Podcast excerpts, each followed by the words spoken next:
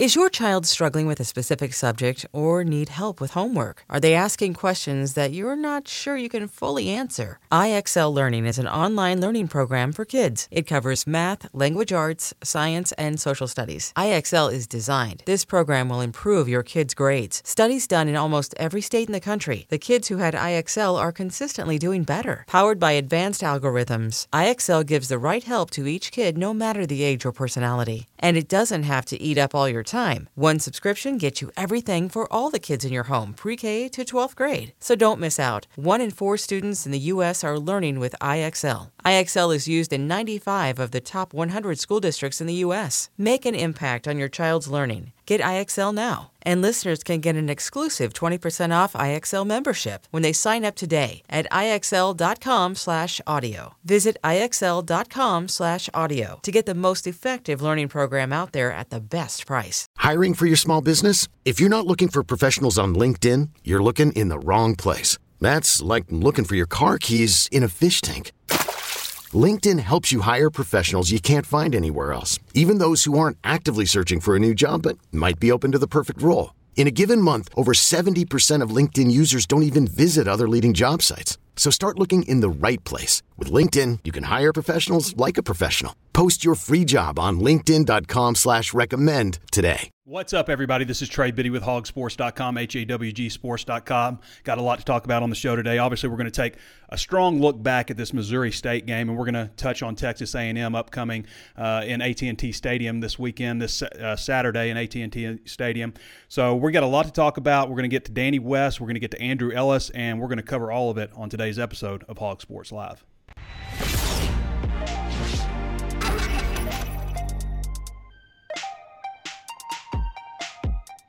And before we get started, I want to remind you there's plenty of ways to watch and listen. You can always tune in on Facebook Live. Be sure to follow the page if you haven't done so already. Also available on YouTube. Throw us a like or a thumbs up on both those platforms. Subscribe to the YouTube channel and hit the notifications bell so you're alerted anytime we upload new videos. Thank you so much for all the five star reviews on Apple Podcasts. Continue to do so if you haven't done so already. But leave us that five star review. Also available on Spotify, Stitcher, anywhere else you can think of to find your favorite podcast. And hawgsports.com is just $1 or 30% off for an entire year. $1 for your first month or 30% off for an entire year at hawgsports.com. All right. First of all, some housekeeping items. Arkansas and Alabama will kick off at 2:20 p.m. and the game will be televised on CBS. That's 12 days from now. So obviously this weekend's games at six o'clock in Arlington and next weekend in Fayetteville for a rowdy home environment at 2:20 p.m. on CBS. So good time slot. I know a lot of people wanted a night game, but it's hard to beat 220 CBS. It's a good spot. Arkansas moved up a little bit in the USA Today coaches poll, moved to 10th, and are also 10th in uh, the AP, which is where they were last week. The ESPN Power Index, no, it's not the Football Power Index. It's actually their poll ranking. The Power Index uses like a mathematical formula, um, but they are ninth in, Arkan- in, uh, in ESPN's deal. So once again, six o'clock, ESPN, AT&T Stadium. Texas A&M is two and a half point favorites. Should be an interesting weekend in college football. It's been kind of a weird weekend, uh, a weird season so far in college football.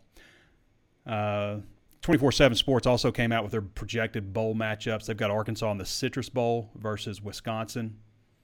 That's changed a lot week to week. A lot of interesting stuff you know, it's really good to have good internet. I've uh, I've struggled so much with internet over the years. I've had three different carriers. One of them like had shoddy equipment. My like ESPN app wouldn't even work. Another one uh, kept jacking the price up, and then when I'd try to cancel either one of them, they just like come back and try to save me. I was like, well, that's the price. Why why why have you been jacking my price up all, all this time over the years? Um, so when I moved last year, and this is all streaming through the same place, Ozarks Go. When I moved last year, I was like I'm going to try a new internet service. So I tried Ozarks Go, and aside from like the day that they came in and put a little incision in my yard and ran the wire, I've not thought about those guys since because it works. It works every single time. Um, I mean, it just sits up there. I, have never had to like unplug it and plug it back in. All this streaming stuff works great. All my devices work great. And you guys know I use internet a lot. I actually use the the gigabit, the thousand up and down. Um, and uh, they also also uh, uh offer a hundred. But uh, you guys know that I would not endorse a product, no matter how much money they paid me, if I didn't believe in it and I didn't test it out. And I've used these guys for over a year. I think they run a fantastic service. I think you should go to ozarksgo.com and check them out. You can check and see if they're available in your area. If you get Ozarks Electric, if that's an option for you, uh, then you're probably in their coverage area.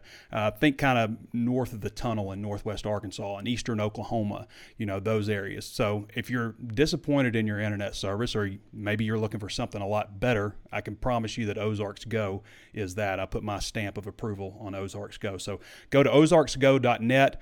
Uh, you'll see the three bars at the top if you're on mobile, and you can see, you know, check for availability there. Or if you're on desktop, there's just like a little uh, an icon that you can click on and check and see if it's uh, available in your area. And I'll put the link in the description on everything for Ozarks Go so you guys can check them out. And uh, uh, I'll even include the phone number. But the best way to get at them is to go to the website and check and see if they're available there. So couldn't be happier with their service. Never had an outage never had a single issue. I can't speak to other people, but from my own experience, I don't even think about these guys, and that's what you want to do with internet. So go check out Ozarks Go.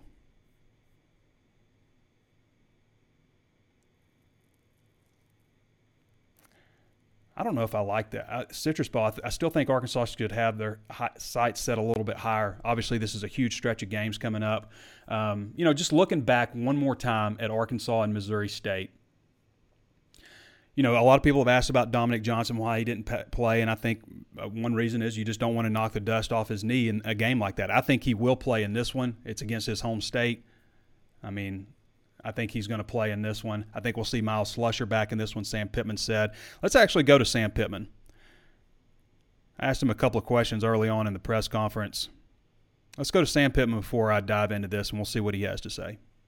Yeah, coach, I was curious after watching film of the last game if there's anything that maybe was different than what you thought from from watching live that uh, maybe you took away. Well, I thought um, our defensive line, I thought they played well. Um, um, I can put it in a nutshell for you. We didn't tackle well as a team. Um, we're we're having a hard time covering opponents. We've had that the entire year. Um, on offense. Uh, you can't turn the ball over three and get none on defense. So three to nothing. That that took that 99% computer winning to 11, and that's about what it felt like out there. Uh, but uh, on offense, we had a, a, lot of really good performers. I thought our line played well, and uh, we've got to throw a little bit better. We got to catch it a little bit better, but we can't turn the ball over, and that's what we did. And you know, uh, in a nutshell, that's that's special teams helped us. Um, we still have a couple penalties in there that hopefully we can get fixed. You know, we'll try our best today to get that fixed, but that's really what I saw. We didn't tackle well, we didn't cover well, and on offense, we turned the football over, and that's that's kind of what happened. Luckily, we got out with a win is there some stuff with tackling like from a fundamental deal that you go back and review this week? And and what about coverage? Is there what do you what do you do about that this week? Well um, tackling we started last week in open field tackling and we brought down the scout team wideouts and running backs and just trying to get them on the ground you know? Um, we missed a lot of tackles at linebacker as well so we have to add that group in there uh, last week was just a secondary, and uh, so I think we just continue to do that.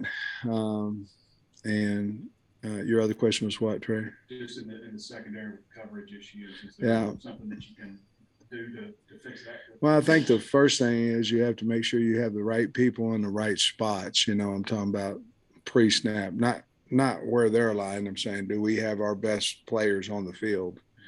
Uh, I think you have to figure that out first. And we're we're we've been adjusting. Part of it was because of the couple of injuries, but part of it is we, you know, we had some new guys back there as well. So uh, I don't. We're going to experiment a little bit this week and see if we can't get the right people in the right spots. I think Slusher, he's going to practice today, so he'll he'll he'll be back, and that should help us uh, as well. Um, but you know, I think Malik Chavis is a guy we need on the field, and when he's not playing corner, we need him at safety. And I'm not for sure if we don't need him at safety and and just put Hud at corner. I think those are questions that we have that we need to make. We we got to get our best five guys out there on the field at all times. Obviously, we know they get hurt, but those are things that we've we've talked about as a staff. We've got to figure that out a little bit better. All right, I wanted to use that because I think he said some really important stuff there. Uh, tackling was obviously a huge issue in the game. All right, before I get into anything else, tackling was a huge issue. Um, there's a lot of fundamental problems with the way Arkansas tackled on Saturday. Um, you know, you really, from an attack angle, you you need to press the hip. You know, you've got to break down. And I saw a lot of diving, a lot of lunging, a lot of you know players going to their feet or losing their feet. You know. Um, you got to you got to stay balanced to tackle. And Arkansas was reaching a lot, and it wasn't just the secondary. Linebackers had issues too. Now there was sometimes they tackled really well, especially when they were in the in the backfield. But in the open field, there were a lot of problems that they've got to work on. Um, secondary could be personnel. There could be some personnel issues in the secondary that they need to fix. I'm not one to call players out, but I will say I'm good right now and there's the good thing is there's a lot of guys that have cross trained different positions. You know, uh, I'm good with Dwight McGlothern. I'm good with Hudson Clark. I'm good with Khari Johnson, who graded out higher than anybody. Uh, I'm good with Myles Slusher. Obviously, when he comes back, he's he's supposed to be practicing today. Today's Monday. He's supposed to be practicing today, so he's back going to be back out there. Uh, I'm good with Malik Chavis. I am not 100% sold on anybody else right now. Okay, you may say you didn't mention Brini, you didn't mention Jayden Johnson, you didn't mention Simeon Blair. Doesn't mean I'm out on them. It just means I'm not sold on what I saw Saturday. Okay, and and maybe a little bit longer than that for a couple. You know, that's all I'm going to say. Okay, I'm not one to throw players under the bus, but those are the guys that I've cleared right now to, to help Arkansas in the secondary. I want to see them mixing things up. I, I think it's I think Malik Chavis playing safety. You know, um, I said maybe Hudson Clark playing nickel, but I, I, think that he needs to play cornerback. And I know he gets a lot of flack on here, but I've been saying for a long time he's not the worst guy in Arkansas secondary. He just isn't. But everybody likes to point out his flaws while ignoring everybody else's. He's not Arkansas's big problem in the secondary. Okay, I'm tired of hearing it. And I speak up for him just because people are so critical of him. Everybody's like, why are you defending him so much? Just because everybody's so critical, unwarranted. It's it's really unwarranted when you consider everything else going on in secondary that they just single him out like he's the only guy that's a problem. It's not true. Arkansas's got to tackle better.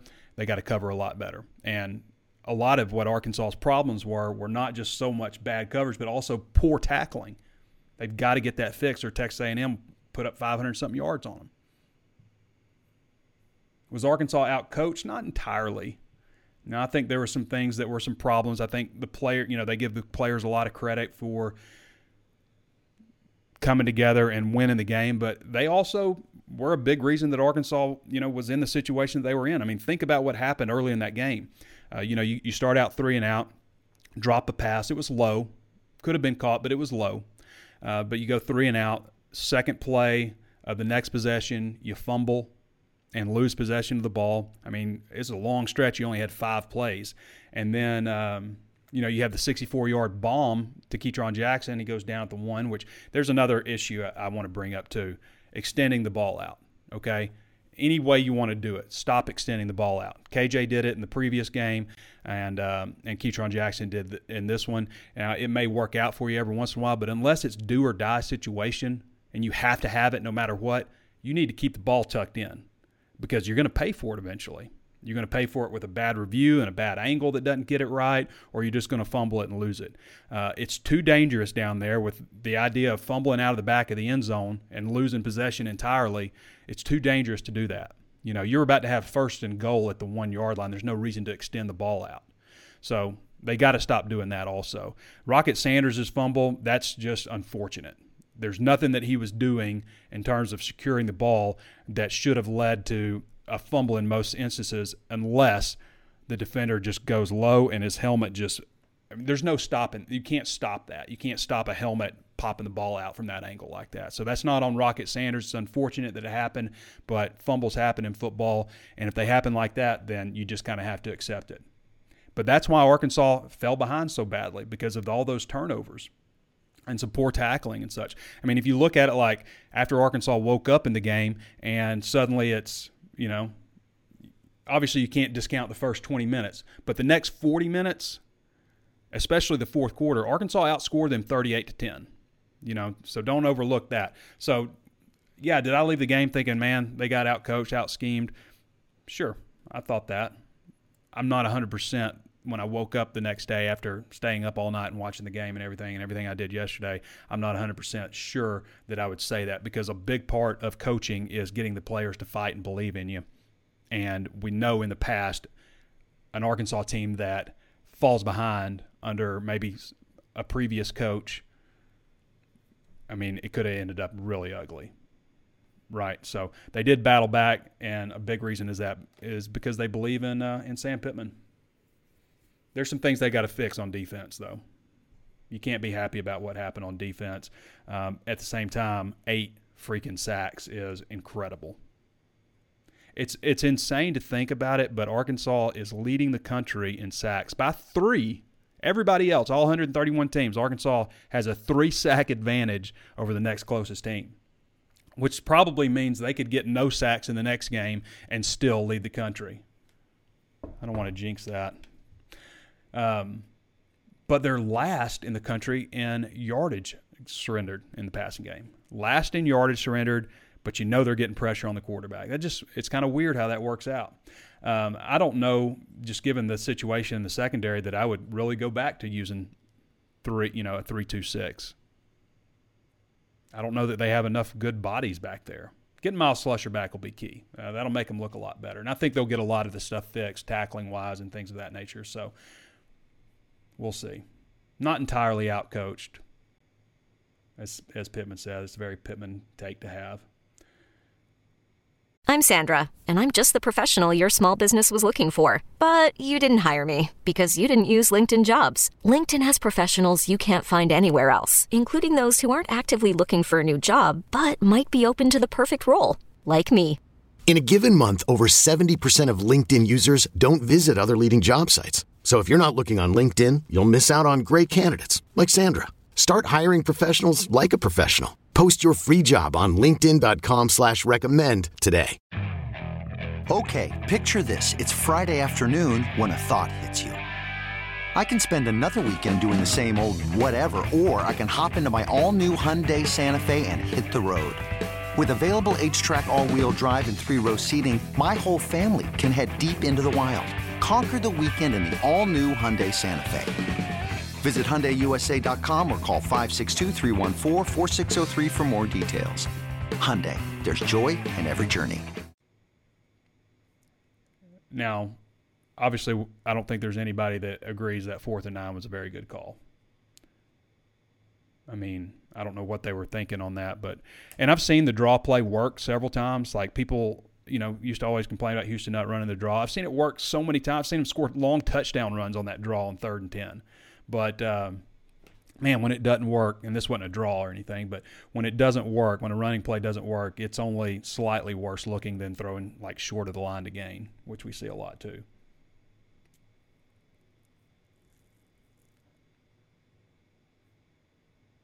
You know, I think coming out of the half, we all thought after Arkansas scored and made it 17 14, I think we all thought Arkansas was going to come out and just, you know, blow them out, you know, and, and they were actually outscored 7 to 3.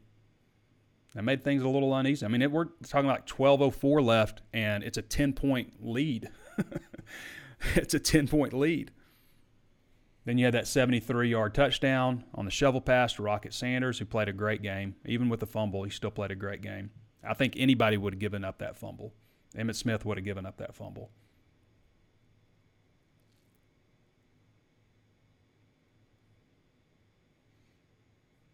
Um, it was a it was a pretty great comeback. The after that after that um, you know you started having the, like a sack party. Landon Jackson, Jordan Domineck converged, and then Drew Sanders made a sack, and then you know next thing you got is third and twenty two.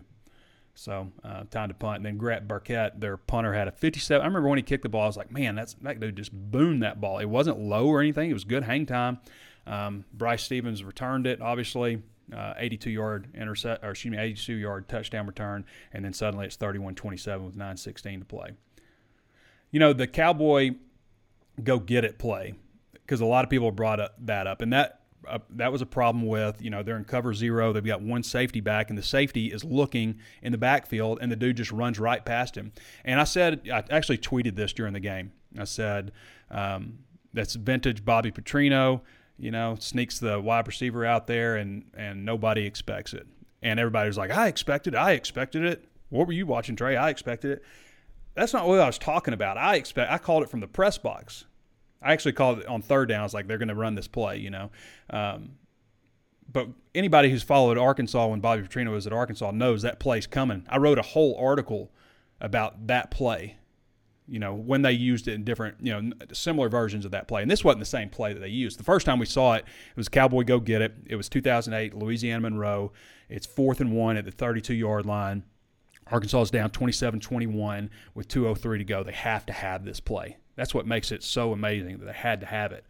Uh, now, that play was actually an I formation. Casey Dick fakes the handoff to the back. The back does this little spin around thing, and then Casey Dick, you know, holds it behind his back like that, and then launches to uh, Chris Gragg. Now, Chris Gragg goes around on that play. On this one, it was designed a little bit different. They obviously they're in shotgun. Um, you know, fake the handoff. The wide receiver Tyrone Scott actually goes inside of the tight end and slips out and runs right past Blair and gets open. It's not the same play, it's just the same philosophy. Okay. So it's not the exact same thing. Penalties, man, I thought this game was really well officiated. Like, it's amazing that a game like this gets really well officiated, but you play Auburn and you can't get anything, you know. But this game was really well officiated. I look back at every single penalty on both sides of the ball. I thought they were uh, all accurately ap- applied. I thought the uh, pat, the only like bad call is that pass interference call. You know, he's obviously um, going for the ball. Okay, yeah, does he hit the receiver early? But yeah, that doesn't matter because he's going for the ball his, he's not worried about the wide receiver. The wide receiver is just as guilty in that case of pass interference as McGlothern would be. Okay, so, but neither of them are guilty. So, right call picking up that flag. The only thing I, I had a problem with was maybe a couple of interpretations. Um, Luke Jones was called for a false start. I thought that everybody moved except for Stromberg was a little late. I actually thought Stromberg would have been the guy that um, maybe was a little bit late. But they were real quick on that false start. Like if it was just like a little bit off, then they were calling false start. They did it. One time I didn't agree with uh, with 135 to go in the game. I thought it was a little ticky tacky the call on Missouri State um, when they called false start because it was just, I mean, it was so close I wouldn't have called it. Um, but everything else I thought was really well officiated. I didn't think that there was anything glaring that they missed from a penalty standpoint. I thought it was accurate, uh, accurately applied on the offensive pass interference against Missouri State. Um, so good job on the officials. I want to make sure I say that because we are critical when they when they mess up. But I thought that they uh, called a really clean, clean game and should be commended for for doing a good job. What else? You know, this was a weird play like so with 12, 12 14 to play in the first half it looked like jackson woodard was about to make a tackle on a punt return and if you guys remember this was a 17 yard return running around the left side um, i don't know if trent gordon's momentum was taking him or what but he looked like he just shoved woodard in the back when woodard was about to make the tackle I don't know what was going on there. Uh, Warren Thompson had one play where he turned his head when he was, you know, catching the ball. Uh, they gave up a first down. It was, it was, uh, there was 3:18 to go um, at that point. Um, when what quarter was that in? I think it was maybe the third, but anyway, they lost a first down because of this, and that's something that Warren Thompson did last year. That's not Warren Thompson 2022. So we don't want to see him revert to those old problems that he had last year of just you know looking away, thinking away. Now Jadon Haselwood did it once too.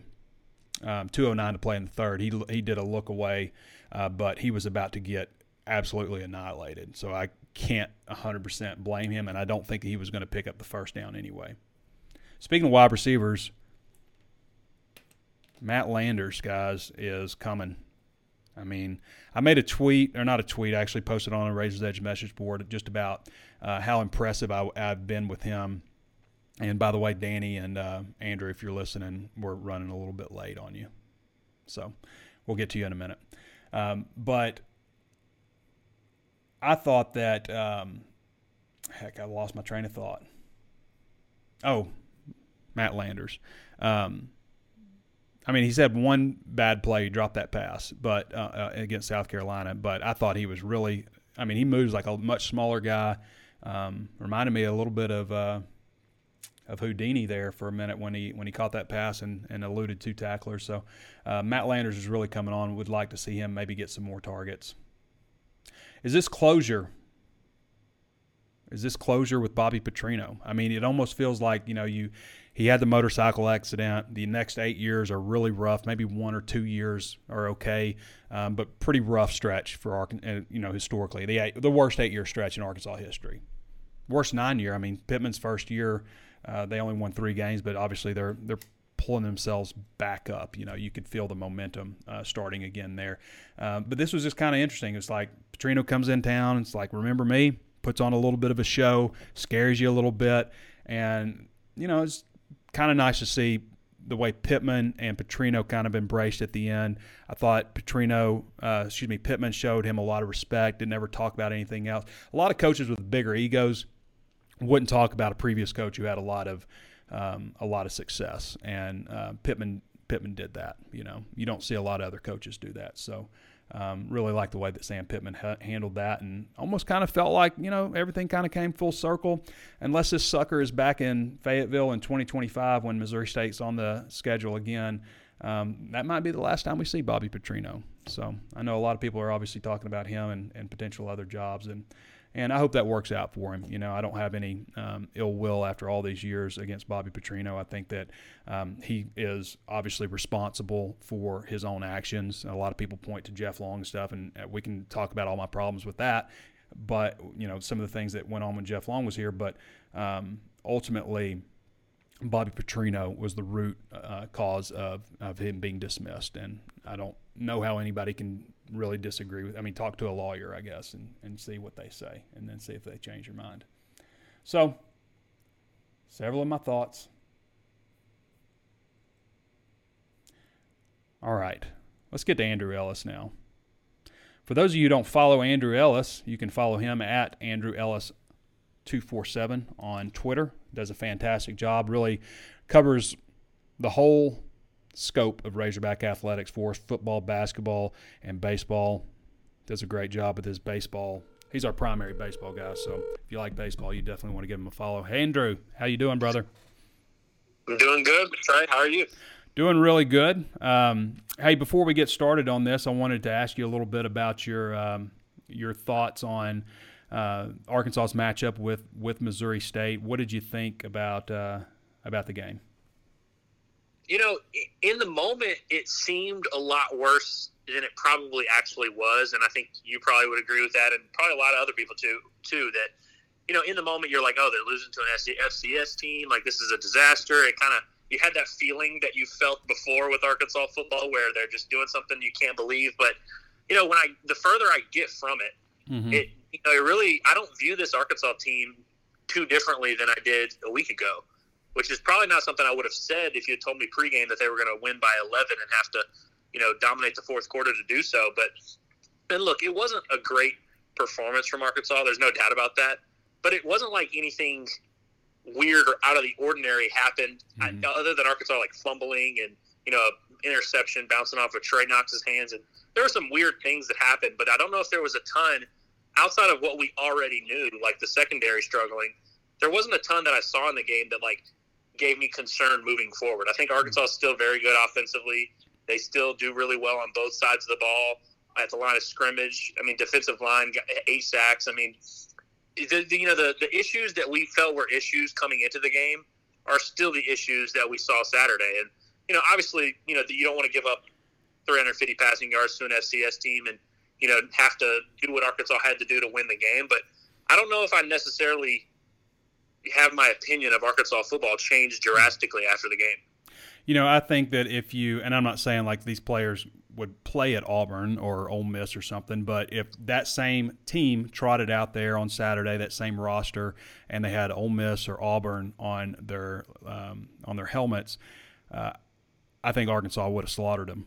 I think I'm not buying the uh, attitude that they weren't mentally they were mentally prepared for the game. I think that they came out thinking, you know, um, we just kind of have to show up and win. I think if it was a an opponent that warranted more respect throughout the week and they trotted those players out, it would have been like a 52 to 10. you know, I, I, think I, I think I agree with you. I mean, and, and again, like it's not like anything. You know, like the, the two fumbles early in the game, like those are things that you don't want to happen. Mm-hmm. You know, I, you don't want them to happen against anyone. But it's not like that's something that moving forward, I'm like, man, I'm worried about Rocket Sanders fumbling on the one yard line or you know, KJ Jefferson takes such great care of the football. He had two turnovers in this game, one of which wasn't his fault. But it's like those aren't things necessarily that were issues that are issues that I'm going to be looking for moving forward. I think those are things that just kind of happened, and it was a bad performance, and it was a weird first half, and obviously, the, you know, the secondary has their issues, and that's still going to be a story moving forward. And I don't think that's you know an issue that's going to be resolved anytime soon, probably. But like I said, like it just it, I feel like this Arkansas team kind of is who they are in good and bad ways. I didn't see anything Saturday that like changed my opinion in one area, one way or the other. I guess. Hmm. You know, this game didn't play out anything like anybody really expected, especially Arkansas fans. I love going back over the poll questions that you post each week. Only 2.7% of voters correctly uh, thought that uh, that KJ Jefferson would go over 400 yards of offense because I think most of them thought that he would be out of the game by then. Well, yeah, and I thought the, the most interesting poll question, at least going into the game, was the Malik Hornsby one, where yeah. it was how much Malik Hornsby going to do the yardage.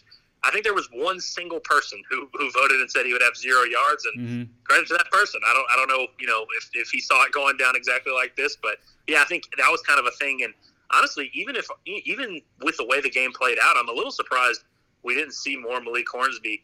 But again, that's not like something I'm super yeah. concerned about moving forward. But yeah, it was it was definitely fun to watch the poll questions and see just kind of how wrong all of us were on this one. Yeah, um, most people, 43.8% said 50 to 99 yards for Malik Hornsby. I still think that he needs a big role in the offense. I think that he can help them ice games if you if you put him in, and just the threat of him getting to the edge uh, and things like that. Uh, uh, the Rocket Sanders one also was good because 54% said Rocket Sanders would have the first score of the game, but as you said, they probably didn't think it would come with uh, 8:25 remaining in the second quarter, down 17-0. Yeah, and I mean, I, I don't think I would have expected Rocket Sanders to have 22 rush attempts in this one, or you know, and I guess the one thing that you know we talked about leading up to the game was we didn't want to see them run KJ Jefferson too much, and that was the one thing that actually ended up happening for whatever reason. I guess really they just didn't feel like they needed to use him in the run game too much. But yeah, it was just it was a it was just a bizarre game to mm. see play out. But you know, it is what it is, and th- these things happen sometimes. But and that's why they play the games. I'll tell you another good one. This is the last one we'll get to. But if you want to look at the poll results and, and maybe have a good laugh on some of these, then. Uh, uh, but which freshman are you most excited to see play Saturday? Sixty nine point five percent said Isaiah Sategna. And the next vote getter was Quincy McAdoo, I think maybe helped on special teams. Sam Bakke played on special teams. Tyrus Washington was the next, and Nico. I mean, it's like everybody that nobody really played significantly at all just because of the way the game played out. Have you looked at uh, Have you looked at Texas A&M any? I've looked. I've watched some of the um, Miami game uh, a little bit so far. I watched their Appalachian State performance, which obviously was way worse than what Arkansas ended up doing against Missouri State. But have you have you watched these guys very much? And if so, what are your initial impressions of, of A&M aside from you know being kind of weird? yeah, I've, I've watched them weirdly more than any other team. You know, at this point in the week, normally on Monday afternoon, I haven't really looked too much into the opponent too much. But I, I've been watching A and M's games just kind of casually as a college football fan, seeing their games, and obviously knowing that Arkansas had them on the schedule at some point you know, this is going to be interesting for Arkansas because A and M is not an offense that I would say pushes the envelope. Yeah. Uh, with their pass game, and so if you're a secondary that's giving up all these big plays and really struggling, having all these busts, this should be your your great medicine. And obviously, Texas A&M is not an opponent, you know, that's you know they still have plenty of strengths on their team on both sides of the ball, and they have good weapons on the offensive side of the ball. But you know, a quarterback in Max Johnson that Sam Pittman pretty much described him accurately as a game manager. You know, this isn't a this is a matchup where if you're Arkansas, you have to be looking forward to this one because this is maybe your chance to kind of get back on track. And you know, we saw Arkansas's defensive line kind of overwhelm A&M last year in this matchup, and we didn't really see Arkansas do that to anyone else throughout the year. So it's going to be interesting to see if Arkansas replicates that and takes it up a notch. And since apparently now the Arkansas defense has this immaculate pass rush that nobody saw coming, it, it'll be interesting to see how much they come after Max Johnson or if they kind of try to play it safe and try to avoid big plays and just you know, force him to dink and dunk and stuff like that. But I do expect Arkansas, especially offensively. I think Arkansas is going to have some success. I mean, A and M's probably the best defense they've faced to this point, but we saw them against Appalachian State really struggle to slow down the run game and get off the field, and it seemed like App State just had the ball the entire game. And mm-hmm. obviously, that's kind of what Arkansas wants to do offensively. And so we'll see if they're able to do that against A and M and kind of control the game there. Yeah, you know, if I'm Texas A and M, I'm first I'm you know putting together a pretty quick passing game. I'm running screens and draws and stuff to try to offset the uh, the uh, the pass rush, and I'm saying, hey, tackle me, tackle me, Arkansas. That's what that's what I would do if I were A and M.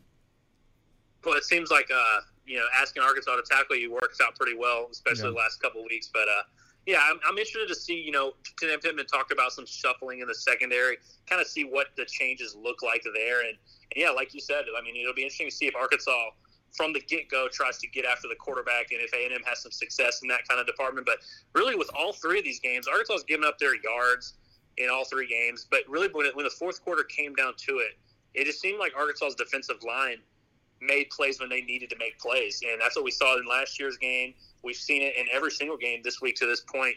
So we'll see if Arkansas can come through with the big plays defensively, and I think that's what it's going to come down to is you know who makes those huge plays, who has who wins the turnover battle, and all those things that we we talk about every week. I think those are going to be huge, and I'm interested to see if Arkansas's offensive line is going to be able to control the game, which is kind of something we've seen them do a lot in the last couple years, and that's something that they've been advertised to do. And we watched a team like Appalachian State do it to Texas A&M. So in theory, Arkansas should be able to kind of run the ball and control the game and make plays when they need to, and we'll see if they can pull it off. Love that Pittman's you know open about what he really sees and believes because so many times you see coaches double down on you know things that aren't working just because they're smarter than you because they're a coach but these were i mean obviously tackling is an issue secondary probably from a personnel standpoint is an issue and i just i appreciate that he right off the bat you know i asked him i think the first two questions today and he answered those you know, honestly, like you like you would want him to answer. So, um, all right, Andrew. Anything else to uh, to add before we cut you loose here? Uh, no, I think I think I'm all good. Uh, did everybody did everybody um, on our predictions? Did everybody pick um, Missouri State to cover Arkansas, or was that just me?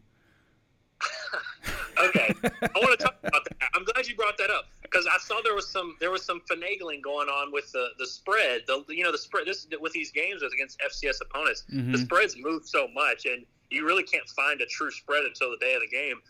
I think if if we had waited until Saturday to set the spread on the story, I think you would have had Arkansas covering as well because I think your score was like 27 or 28 points or something mm-hmm. like that. So but you know, we'll, we'll let it. You may tell you why you're wrong on that. First of all, the the spread was clearly posted for everybody to see, and secondly, I was no matter what because we talked about this at practice the other day because Arkansas is so strong against the spread under Pittman, and the universe has to balance it out some kind of way. I was now I was kind of predicting maybe a backdoor cover uh, versus uh, the way it happened. Certainly wasn't backdoor, but uh, no matter what happened, no matter what the line was in this one, I was going to pick uh, Missouri State to cover it. So you're wrong. Sorry.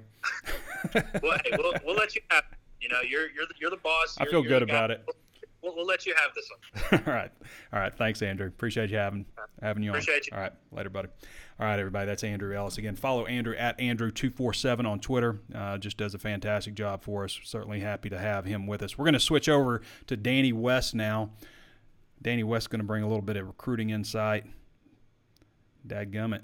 Where you at, Danny?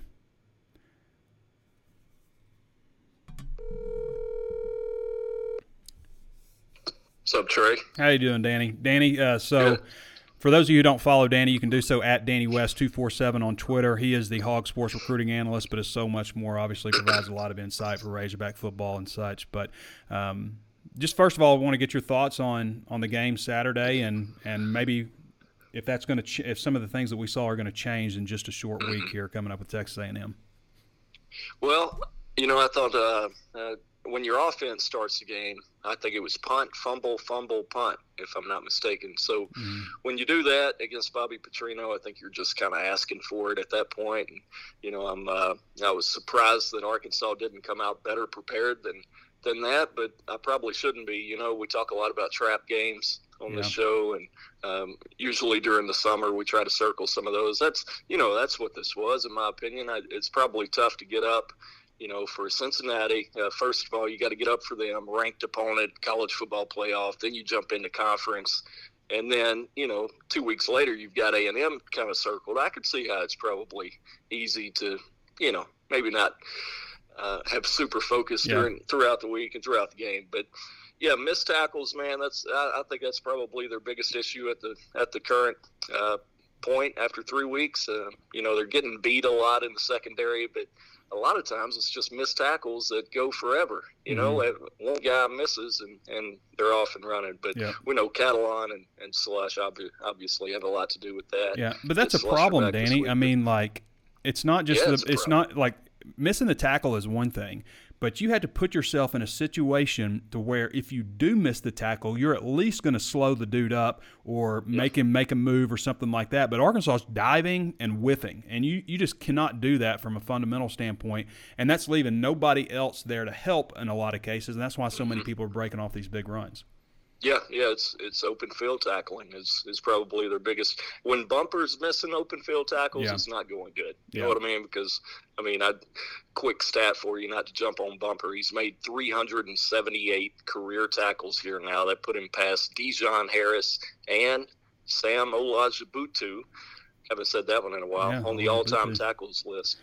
But uh, yeah, so he's he's closing in on Bua. I think he just needed. History. I think he just needed sixty right this season to. Yeah, he only he needs thirty more. So 30 this more. weekend, Trey, he's got a chance to pass Ken Hamlin and yeah. Jerry Franklin. So wow. he needs five tackles to move up to number two on the list, and then, um, you know, he's 30, 31 away, I believe, overall from owning that record. Now he's he's benefited from the extra COVID mm-hmm. year, but still that's a lot of tackles that he's made for the I'm gonna University say, of Arkansas. I'm going to say this, and this is nothing against Tony Bua or any of those guys that played during those years, but the tackle numbers in those yeah. years was dramatically overblown. You had guys you're, with you're doing it in a box. Way too well. They were also just like there's like tackles are normal, normal, and then there's like this three year stretch where like you have you know, like four guys making 100 tackles and one guy making 140 or 150. You know, like yep. they, yep. were just whoever was keeping tackle numbers was giving people tackles for touching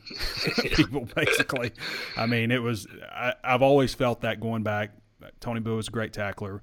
Ken Hamlin was a great tackler, but uh, I do feel like they were maybe a little a lot of assisted tackles that were yep.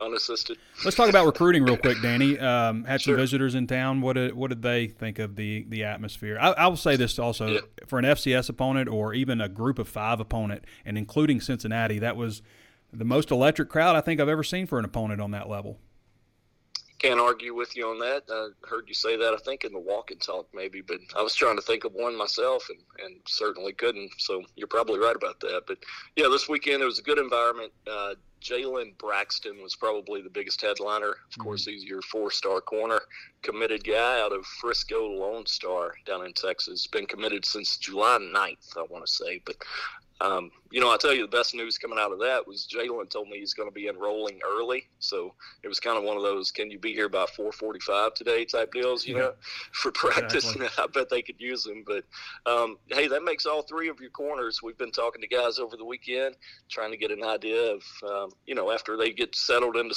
first few weeks of school. I think it's a good time to see who's who's trying to enroll early, and all three of those cornerbacks will be. So a little bit of good news there for Arkansas fans concerned about the secret- secondary.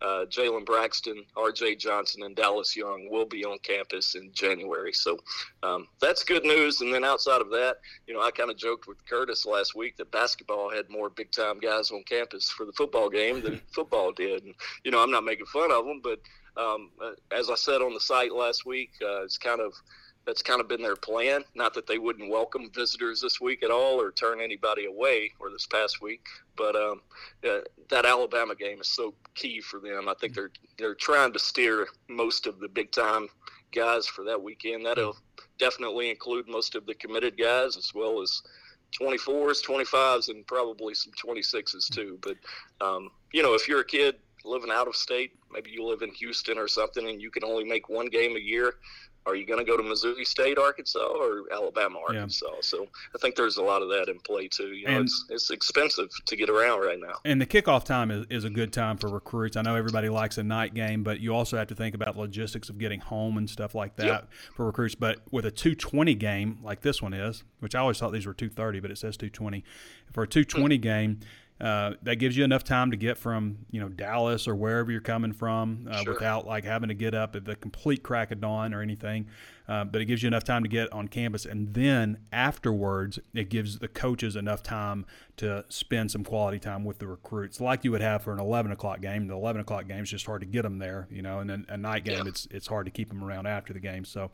Um, couple of advantages there. Arkansas can't have any visitors for the Texas A&M game because they are the away team, but it should be a good opportunity for them to get out and see some players in the state of Texas.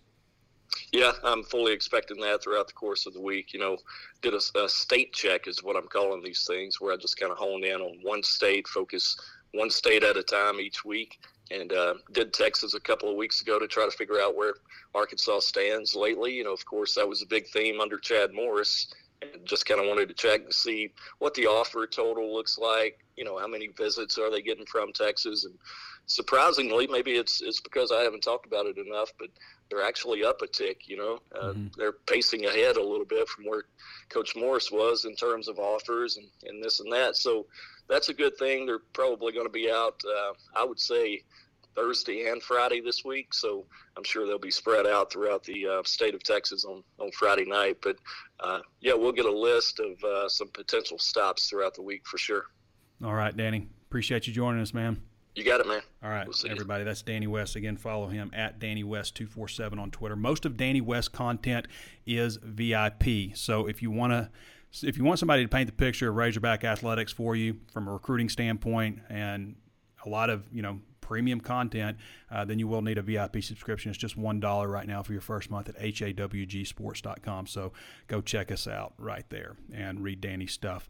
And if you're moving, or if you're disappointed with your internet service, or um, you think there may be something better out there, I can promise you there is. It's called Ozarks Go. And if you are in northwest Arkansas, north of the tunnel, basically, if you get Ozarks Electric, if that's available to you, then you're probably in their coverage area. If you're in eastern Oklahoma, you're probably in their coverage area. But if you want to know, or if you want to say, hey, I wish you guys would come to my coverage area, then you can go to ozarksgo.net and at the top right, you can see it, there'll be a drop down on mobile with the three bars, or there's a, a, graphic that says check availability, and you can check availability there. You can see their rates for uh, 100 megabits per second or 1,000 megabits per second up and down, which they call gigabit.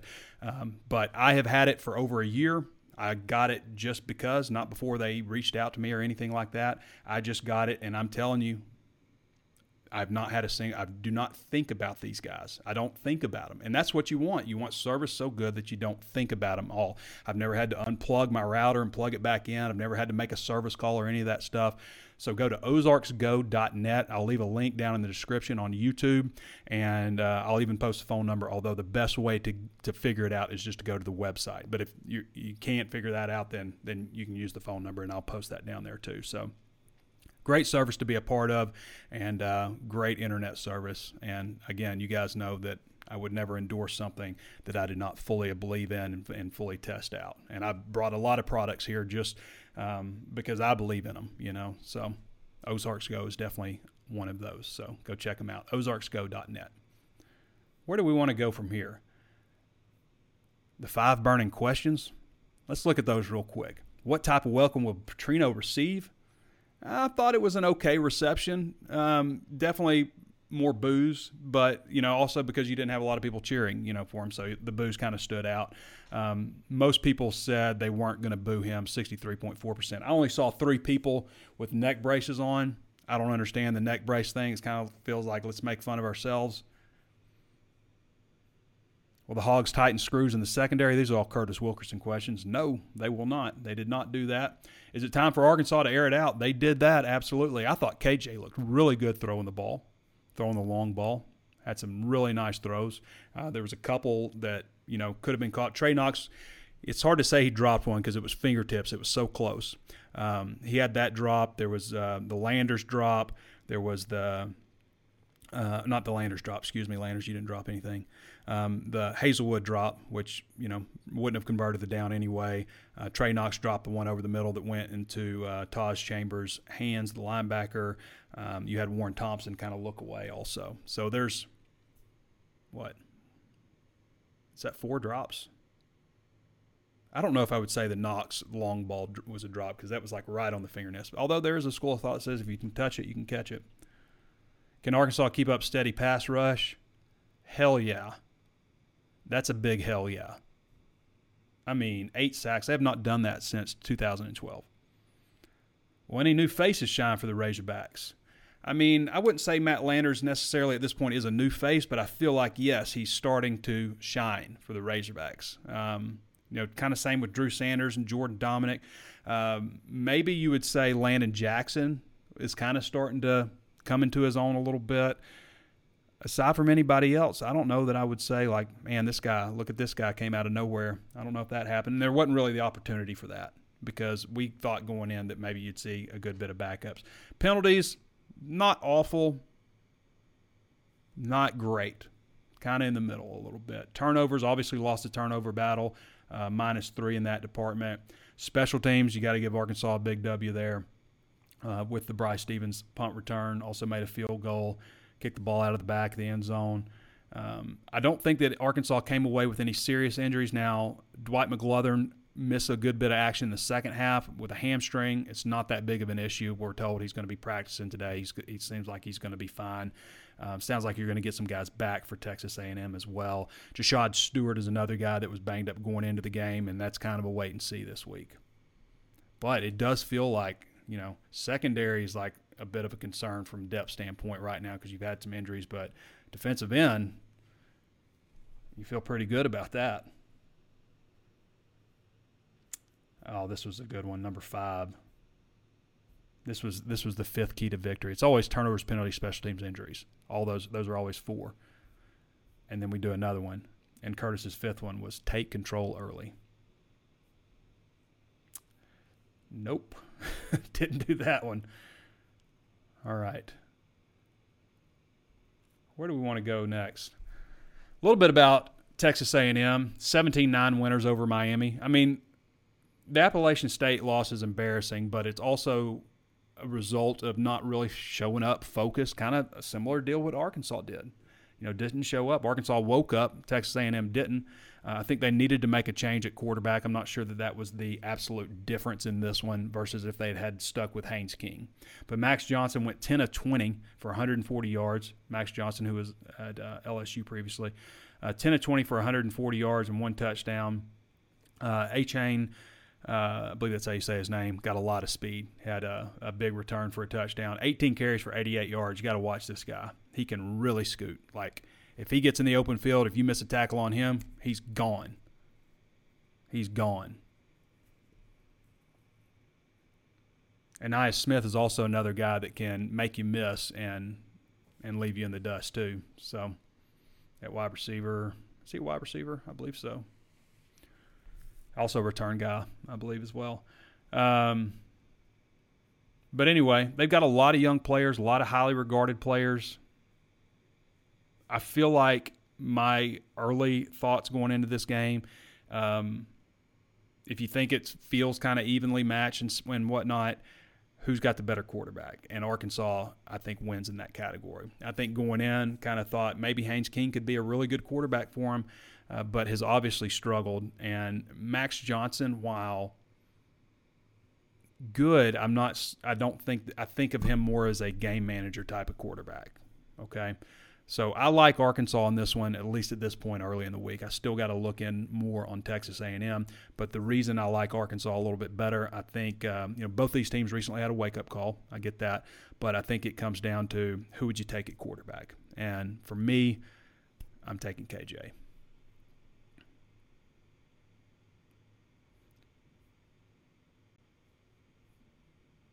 All right, questions? See if we got any good questions. We're going to get to them quick because we got to get to practice here in a little bit. KJ, KJ is raising his draft stock. Potentially, yeah. Okay, Cole says, "Did my man Bobby P get a little soft and choked up on his post-game presser?" I've seen I've seen Petrino get choked up a little bit before. Jake, you know Petrino, there's a, I think there's a misconception with him in a lot of ways. Like for me as a media person, I never had a problem with Bobby Petrino. Never once had a bad run in with him. Um, every time, and this is something I appreciate too. If he had a noon press conference, he walked through the door at 11:59 every time. I don't mean like there was one time where he wasn't, you know, he, he was it was a little late or something. I mean every single time this dude walked through at the same time, 12 or 159 or 1159. 1159. Very punctual guy. Um, I did never I never had a problem with him. I did have a problem with his sports information director who I thought was really just kind of a jerk. And I'm glad he was is not at Arkansas anymore. I'll leave it at that. Um, I don't know if he felt like he had to be that, so Petrino could be a nice guy or what, but all I remember is he was just a jerk. So glad I don't have to deal with him every day. Appreciate you, Kyle Parkinson. if you're listening. Kyle Parkinson, the current sports information director, does a good job.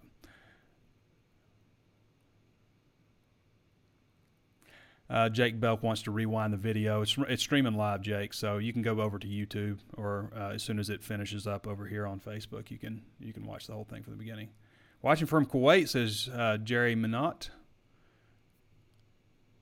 I don't know if we've had a lot of people from Kuwait. Appreciate you tuning in. Michael Polk says TK did it too, and that is how to get interception. I'm not sure what you're saying. Um,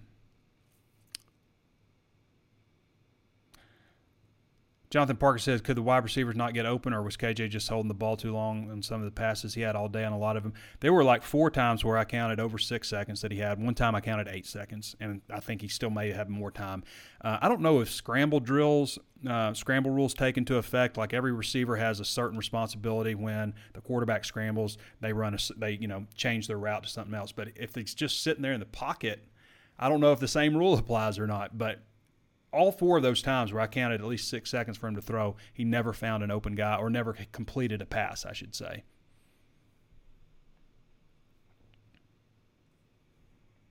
Adrian Jones says interception was not KJ's fault. No, it wasn't. It. Uh, I mean, Trey Knox should have caught that over the middle, pops it up into the air, it's intercepted. Did something happen to Haselwood? Why was he not out in the second half? Um, felt like Pittman said something about that, but I, I think he's fine. Why is Dominique Johnson not making the trip? Him and Rocket Sanders would be awesome in the backfield. He'll make the trip this week. He'll play this week, I think. I think we'll see him. I think Rocket Sanders gets is getting used a little bit too much early. You need to pull back on him a little bit. You want to make sure he stays healthy throughout. Adrian Jones says once a time where Arkansas would have been able to, wouldn't have been able to come back and win. Yeah, you're absolutely right on that. Landon Montgomery says if Briles move, if Briles move on any chance Arkansas and Pittman accept Petrino back, Bobby Petrino is not coming back to the SEC. Hugh Freeze is not coming back to the SEC. Just not happening. Um, I've seen Briles get a lot of negative critiques on play calling. The only problem that I have with the only play call I had a problem with with Briles was that fourth and nine. Okay, the other times fumble, you know, drop pass, fumble, another fumble. Uh, I think there was another drop pass. Yeah, the Warren Thompson one that didn't convert a third down. Um, Arkansas put up 600 yards of offense. They actually put up 597, but they had 600 at one point. They went to 597 when KJ Jefferson took a knee to seal the victory in the victory formation, which I don't think necessarily should count against your total yardage, but it does.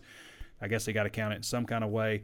Um, but I thought people were being a little overly critical of Kendal Briles. Um, and again, Sam Pittman credits the players for getting them back in the game, but also, you know, Kendal Briles didn't fumble twice, you know, didn't drop a pass that was intercepted, you know. I don't mean to come down on players. It's not what I'm doing because they obviously willed Arkansas back, and the fans were fantastic. Talking about will, I mean, the crowd was great. I, I really enjoyed like when it gets like that. When it you know you start talking about 106, 107 decibels in Razorback Stadium. I mean, it's beautiful, especially at night. It's really fun to be a part of. Like I like watching games on TV. Like I'm not going to go probably to the Auburn game this year because I hate the trip and the press box is in the worst part of the stadium. They used to have a good press box and now it's like this awful eyesore over behind the big screen in, in, the end zone. Like you can't even see a big screen. It's it's a for to travel all that way to fly into Atlanta to deal with the car rental people to drive two hours to Auburn and then get the worst seat in the stadium. Um, I'm not going. I'm just I'm not. I hate that Auburn did that. So I'll probably watch the game at home. But otherwise, I always prefer to be there in person. I'm not one of the people I like. I like sitting in you know a suite or club seating and stuff too. But I also like sitting about 30 rows up in the middle of the field. That's probably where I would prefer to sit if I wasn't in the press box, which I can't complain about my seat there either. Arkansas press box is is nice, nice, nice place to watch a game from.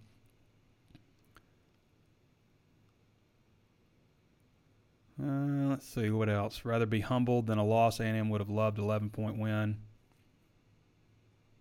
I'm gonna put that Ozarks Go logo back up there one more time, just because we're about to wrap up here. We got to wrap it up. We've gone almost an hour here. I'm just trying to see if there's any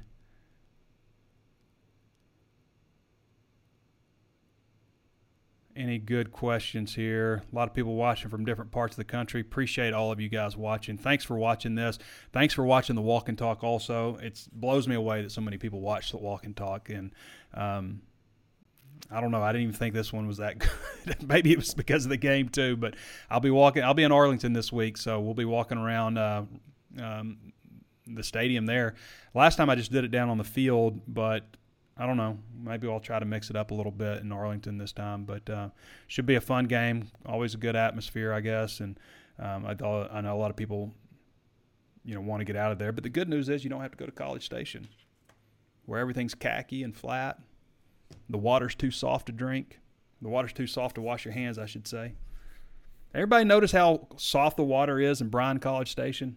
Am I the only one? Anyway, a positive going going to Jerry World.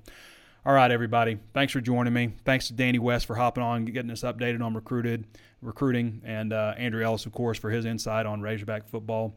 Uh, you want to follow both of those guys. Their names: Andrew Ellis two four seven, Danny West two four seven. Follow them both on Twitter. Andrew Ellis, not enough people are following him. He's got like twenty three hundred followers. I can't believe a guy that brings that much insight and information uh, doesn't have more followers on Twitter. So be sure to go and follow Andrew Ellis and Danny West. All right, everybody, we're going to be back with you guys on Thursday for the primer. Uh, I believe we'll have Jeff Tarpley over there from the Texas A&M side on 24/7, give us a little insight on the Aggies, and. Um, yeah, after that, we'll be in AT&T Stadium in Arlington. All right, everybody. Thanks for joining us. Thanks to Ozarks Go also for sponsoring this video. Uh, this has been Trey Biddy with Hawgsports.com, and we will catch you next time.